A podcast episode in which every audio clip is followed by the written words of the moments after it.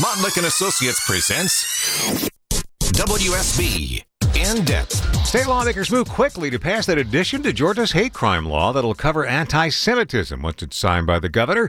Sandy Springs State Representative Esther Panitch is the only Jewish member of the General Assembly and an attorney herself. I'm grateful, incredibly grateful to uh, legislators on, in both houses for recognizing what the Jewish community has been living with for years. In this one on one interview with WSB's Jonathan O'Brien, Representative Panitch explains how this updates Georgia law.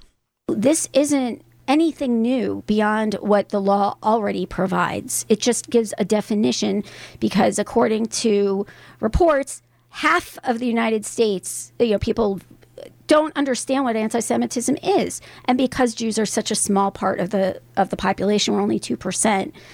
It's understandable how people wouldn't know what anti-Semitism necessarily looks like, what it looks like. So this definition gives a tool for prosecutors and investigators to understand themselves what it is. And why current state law wasn't adequate? Uh, Senator Kennedy explained this really well in his floor speech. Jews are more than a religion. And so you can have atheist Jews. It's a it's a nationality. It's a peoplehood. It's not it's not merely a religion.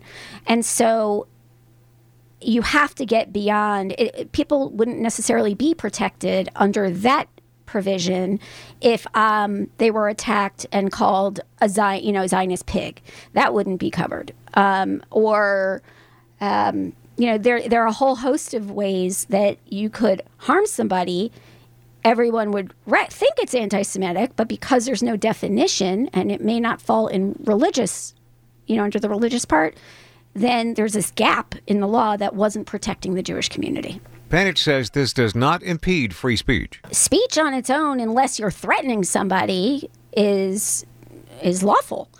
But the moment it crosses into action, and if it's an act that violates the state code already, then you just have to look to see what the motivation was.